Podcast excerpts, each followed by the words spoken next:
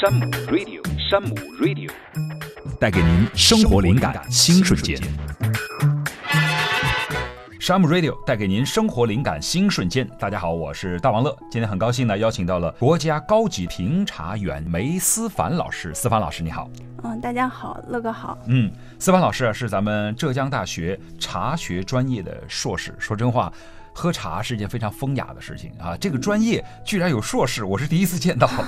可以说是咱们茶类的专家了，也是学院派专家。而关于喝茶啊，我个人其实是非常喜欢，而且是比较有心得，尤其是现在这个春暖乍寒时哈、能够在下午的小小的春寒之中哈、泡上一杯茶，再搭点儿小茶点，吃点儿什么茶酥啊、茶饼啊，就非常的惬意。而且我一直听说喝茶之前呢，我们的正常工艺，我跟我们思凡老师来讲一讲，你看我这个对不对哈？嗯，正常的，我喝茶之前呢，茶具先清洗干净嘛，对，然后烧水，烧完水之后，我先用水烫壶，嗯，有这规矩哈。对，温杯洁具嘛，这叫。对，烫壶，嗯烫完壶之后呢，我就捻一撮茶，我爱喝的，我拿茶匙也行，有时候这个自己喜欢了，不讲究了，用手嗯抓上一点儿，哎，估计这个量是我平时爱喝的这个浓度的量，我再放到茶壶里，然后水烧开之后呢，我有一个讲究，就是我知道茶和茶不一样，温度还有不同，所以我会嗯根据我的经验呢，不同的温度拿这个开水把茶先洗一道。洗完之道以后，从第二道开始喝这个茶，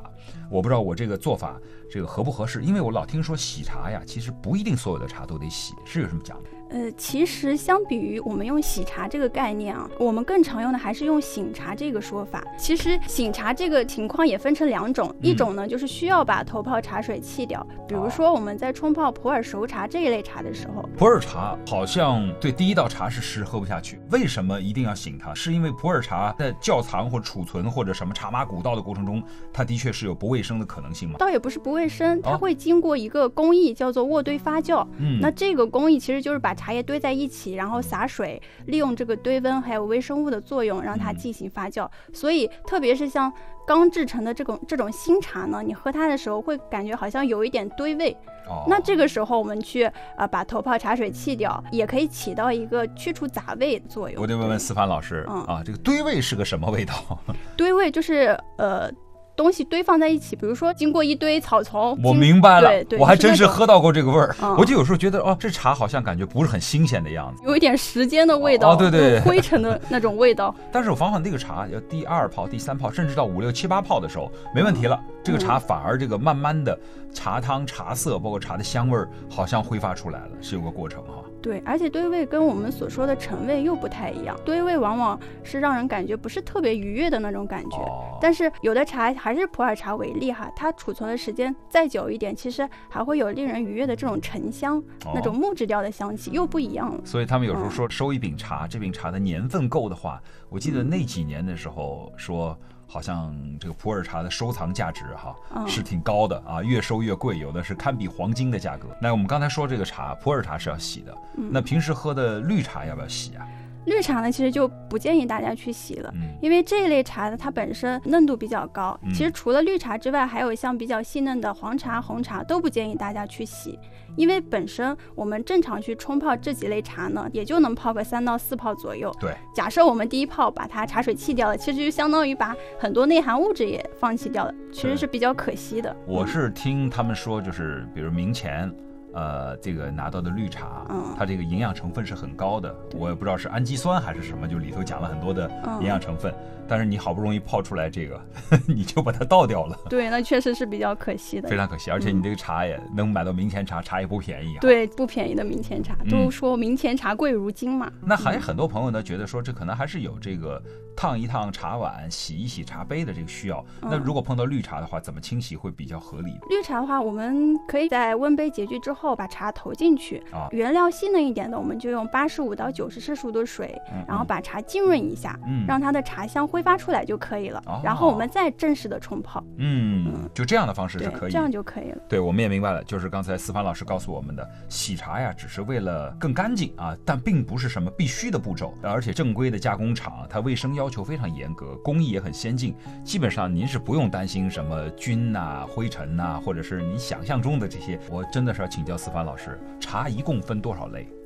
茶，我们说茶其实分成六大类，六大类的体系也是在我们国家是比较完备的。嗯那一般是根据发酵程度由低到高呢，就包括绿茶、嗯白茶、黄茶、青茶、红茶和黑茶。那像青茶，我们其实更常听到它是叫它乌龙茶。乌龙茶好像我听的种类挺多的，呃，我去台湾省的时候买到他们那个叫高山云雾茶，什么那个是属于清茶吧？高云雾茶其实有很多不同是属地于方的也也叫云雾茶。哦，你比如说像台湾那边的金靴乌龙，它嗯肯定是明确的是乌龙乌龙茶，对嗯对对对，，他们有高山乌龙茶、啊也有有高山乌龙茶，高山茶，哦， 不同的这对嗯个对，种类很多。哎，刚才说的是从发酵程度来说，这绿茶是最低的。嗯呃，绿茶都包括哪些茶是算绿茶的种类的？呃，你像比较有名的，我们杭州这边的龙井茶，哦还有安徽的黄山毛峰，嗯，嗯还有河南的信阳毛尖，这些都是绿茶。哎，铁观音不是绿茶。铁观音当然不是绿茶，铁观音它其实是属于清茶。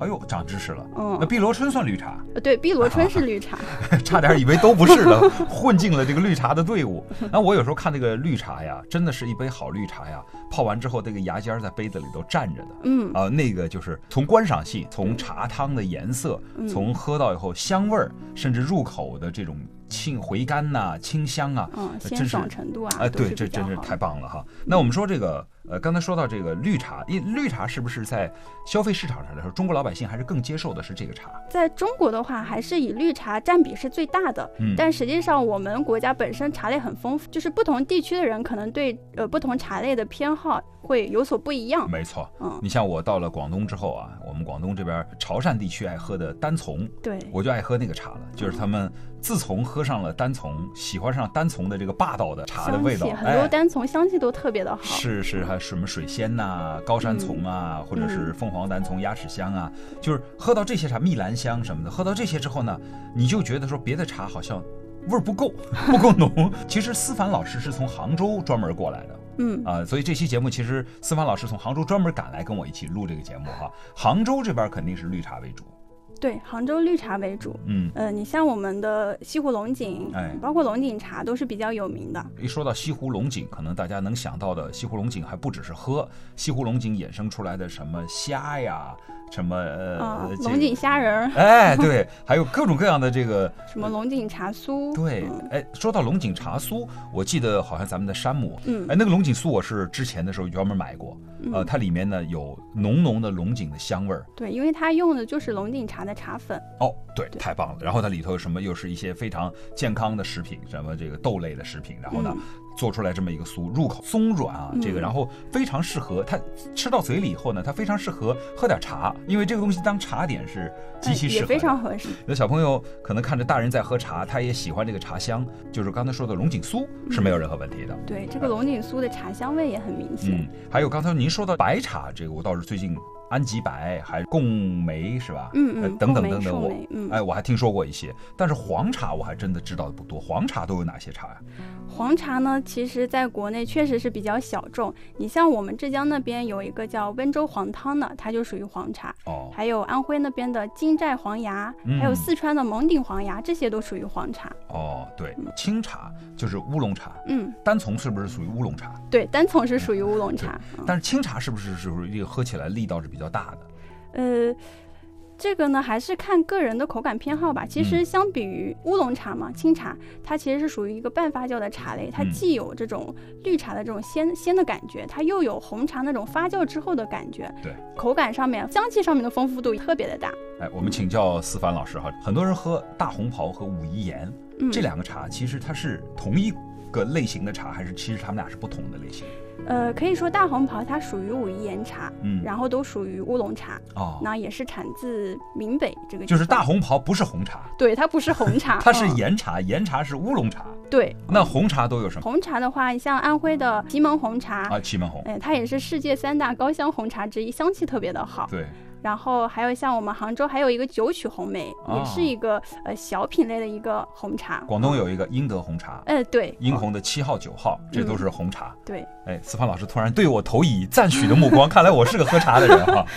呃，喝茶很讲究，但这些年我是觉得很多朋友啊，就是包括在茶展、茶博会，包括是在山姆，很多朋友在购置茶的时候，哎，比较喜欢挑安吉白茶。嗯，好像白茶入口呢，口感甚至呢比较起来还有所不同，它风味儿是挺特别的，很多人喜欢这个茶。哎，我们刚刚说到，呃，安吉白茶，这安吉白茶也不是白的，它为什么名字叫白茶呢？对，这其实安吉白茶这个名字它本身是有一定的迷惑性的哎，那很多刚入门的茶友会误以为它是白茶，但实际上它不是白茶，它是绿茶。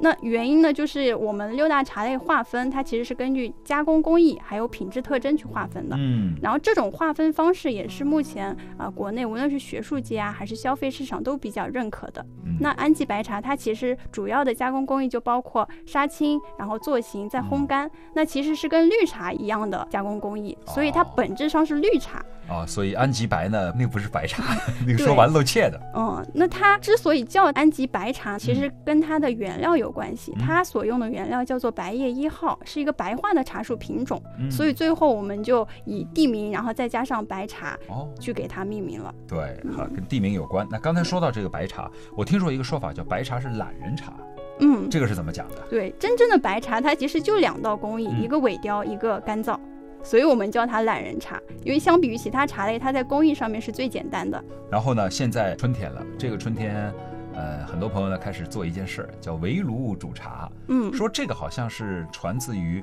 丽江啊，或者是这个云南的，嗯，原来他们有一种这个老式的，就是在炉烤子茶上，呀哎就这种哎哎嗯对对，就这种烤茶方式。现在后来呢，我看我去围炉煮茶，已经看到有烤这个花生的，嗯，烤烤红薯枣的还有啊烤橘子呀，但是那个中间啊，我看他们会拿一个，应该说一个茶壶，茶壶里面煮茶。那嗯如果说现在我们想追这个时髦网红啊，我们去玩围炉煮茶，嗯这个里头放什么茶是最合适的？那肯定要去选适合煮的茶。你嗯比如说我们刚刚提到的白茶里面，它那个贡梅和寿梅就很嗯适合来煮。那一个原因呢，就是这一类茶它本身内含物质就很丰富，哦，所以它耐煮。那还有一个原因就是它所用的原料往往比较老，嗯如果我们单纯去冲泡的话，其实很多内含物质冲泡不出来。哦，对，那明这个白时候我们一煮，哎那，它很多内含物质都能进出，越煮它茶的整个的这茶个。味更。啊，细出就更好。还有呢，就是有什么别的茶，就是比较常见的茶，还有像普洱熟茶、六堡茶这些，在围炉煮茶当中，应该也是很多人的选择。对，嗯那普洱茶当然是也耐煮，对而且有些茶呢，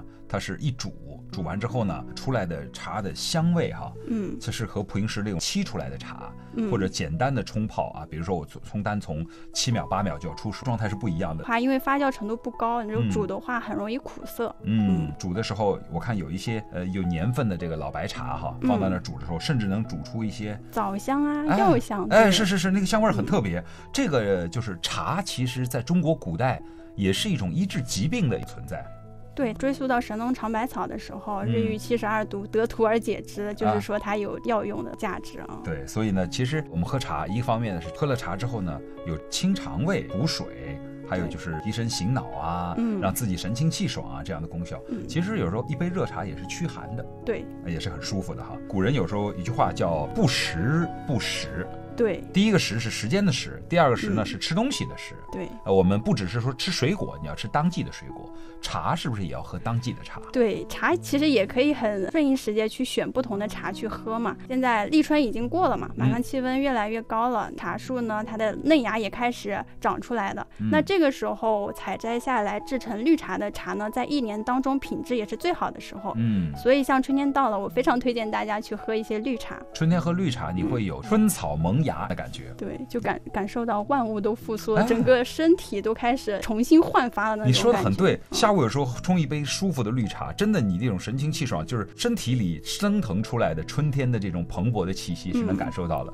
那夏天喝的当然是要喝凉快点的茶了啊，嗯，能够清热的、降温的啊。对我们茶圈里面有一句话叫做“春饮绿茶，夏饮花茶，秋饮乌龙，冬饮红茶”，嗯哦，就是这有一个小小的指南小 说法。对，行，大家记住哈。那夏天就是喝花茶花茶啊，就有花的清香味儿，它有喝桂花茶的，有喝有喝菊花茶的。嗯茉莉花茶的，茉莉花茶，嗯对。对，这都很好。嗯然后到秋天，其实喝乌龙茶是啊，乌龙茶很多，就是我们叫它秋香，就是秋天的话，乌嗯龙茶本身香气会特别的好，春水秋香，我们叫啊，然后到冬天的时候喝点红茶暖暖。我们刚才说到这个绿茶中，大家耳熟能详的，像龙井、碧螺春呐、黄山三毛凤母没这错几个都是，既然是春天，就值得去来尝一尝。嗯，思潘老师也是从杭州过来的，嗯那对龙井是非常熟悉。龙井是中国的十大名茶之首，那我们怎么才能在买龙井茶不踩坑？有没有攻略跟我们分享？呃，其实首先我们要明确的一点就是，龙井茶它属于一个地理标志保护产品，原产自浙江杭州嘛。那首先我们在购买龙井茶的时候，就要看清楚产品包装上面有没有地理标志，还有龙井茶的证明商标。嗯哦那大家其实去网上去查一下，就知道这个证明商标是由两部分组成的。嗯嗯，一个就是龙井茶的字样，然后嗯再加上企业的准用证编号。哦，其实目前我们国内也就不到四百家的企业是可以使用龙井茶的证明商所以标它的。是叫地理标标志。再加上一个龙井茶证明商标，哦，但这个嗯实在在网上也查不到，不知道谁是真的。你去山姆，对 山山姆肯定是真的。你去看山姆，呃，哪一款绿茶推荐一下？狮峰牌龙井，啊，狮峰龙井，上面该有的标志都有。嗯对该有的标志都有。你就认这个标志是对的，然后你要买龙井的时候，没有这个标志，你就建议不要买。还有就是给我们介绍一下，就是选茶的时候我们哪些注意事项。第二个注意事项，当然就是要看茶叶本身的品质好不好了。嗯那我们有个小小的口诀，叫做一看二摸三喝。那一看呢，主要就是看茶叶的外形和颜色。嗯那龙井茶它本身是属于扁型茶嘛，啊那所以呃，一般品质越高的，就是匀净度啊、匀整度都会越好，哦然后往往也呈现一个扁平挺直、光滑匀称的这样的特征，对，一条儿一嗯条儿。冲泡起来也很好看。还要注意一下颜色。哦那其实龙井茶的颜色方面，它有偏黄的，也有偏绿的。黄的不是坏的啊，对，黄的不一定是坏的，其哦实是跟它的炒制工艺有关系。那有的时候炒制的火功高一些，所以嗯干茶就会颜色稍微偏偏黄一点。啊那这个时候它内质上面表现出来就是板栗香啊、炒豆香会比较明显一些。啊，那摸是怎么摸？摸只是是主要是为了感受它的含水率、它的干燥度。嗯，因为如果茶叶的含水率很高的话，它其实在储存的过程当中是容易裂变的，跟你的茶能放多久啊，跟啊你的有茶关系这个啊制作工艺严不严谨是有关的。嗯刚才第三个就是品了，那品是有什么讲究？呃，因为龙井茶是属于绿茶嘛，所以它在口感上面主要还是呈现鲜爽回甘、醇和醇厚这些特征。哦嗯假设你喝一杯龙井茶，你喝出来它很甜，或者是你喝出来它很沉，嗯，或者是有其他的你异喝味，这种肯定是有问题。嗯我不瞒你说，我真的是嗯在有一些这个家门口那种小小便利店哈，嗯买过他们那时候袋儿装的那种这个所谓的龙井茶呀，嗯或者是绿茶，回去以后那个茶呀，打开袋儿闻特别香，然后一哦泡水呢，就第一泡之后呢就没什么味道了，我估计是不是添加了什么？可能是添加了香精之类的。嗯，就是但是闻起来很吓人，你打开袋儿一闻，你觉得这个价格应该是挺贵的茶，但是你到水里一泡，你发现茶色啊、茶形啊，包括是茶的香味儿的持久度哈、耐泡程度都完全不能比。也与其让我去记住那么多，呃，成为一个茶的一个老茶头，难度极大，那不如有没有什么简单的办法，就嗯让我们直接闭着眼睛来？不如我们就就选择山姆的这个狮峰牌龙井哎，就很直截了当。狮峰就是狮子，峰就是山峰的峰，对，嗯狮峰，它是其实这个狮峰的名字也是取自龙井茶的核心产区狮峰山。哦，嗯，然后这个山大概是在呃杭州的什么地方？呃，杭州西湖，大家如果有机会或者是想来杭州玩的话，就可以去狮峰山看一看。啊，好，上有天堂，下有苏杭，嗯，嗯，杭州美景盖世无双，是吧？西湖岸边，奇花异草，四季清香，是的，这么好的温暖的环境，这么宜人的上天的馈赠，那这个地方产出来的茶叶。必然是得天地之钟灵的，嗯所以各位狮峰山的呃这个龙井，我们就选狮峰牌龙井，就是一个注册的品牌。这个品牌有很多年了吧？呃，对，这个品牌很多年了，其实是八三年的时候注册的，嗯，也是龙井茶最早的一个注册品牌，品牌实力上面是非常值得信赖的。那允许我夸一下山姆，你看，要么就不选，要选呢就选历史最悠久、品质最保证、消费者最喜爱的。嗯啊，这个狮峰山的龙井，其好实狮峰牌龙井不一定所有的茶都是产自狮峰山的，嗯，呃，因为狮峰山它我本知道价格不一样，不可能对不是一个地方产的。对对对，它可能是周围啊，或者是啊这个不同的采茶园地哈、对不同的产地啊嗯狮峰山本身呢，它那个量就比较少，价格往往也非常的高。嗯就是如果说你买茶的时候，你只说啊这是狮峰山，你根本不管茶的品质，也不嗯管茶的价格，你嗯就要拿这个，这是开玩笑，对 没有这么啊拿的哈、是的，那我们今天节目和思凡老师就聊到这儿。夏目 Radio 带给您生活灵感新瞬间，我们下期节目再见。拜拜。 Some Radio, Some Radio. 带给您生活灵感新瞬间。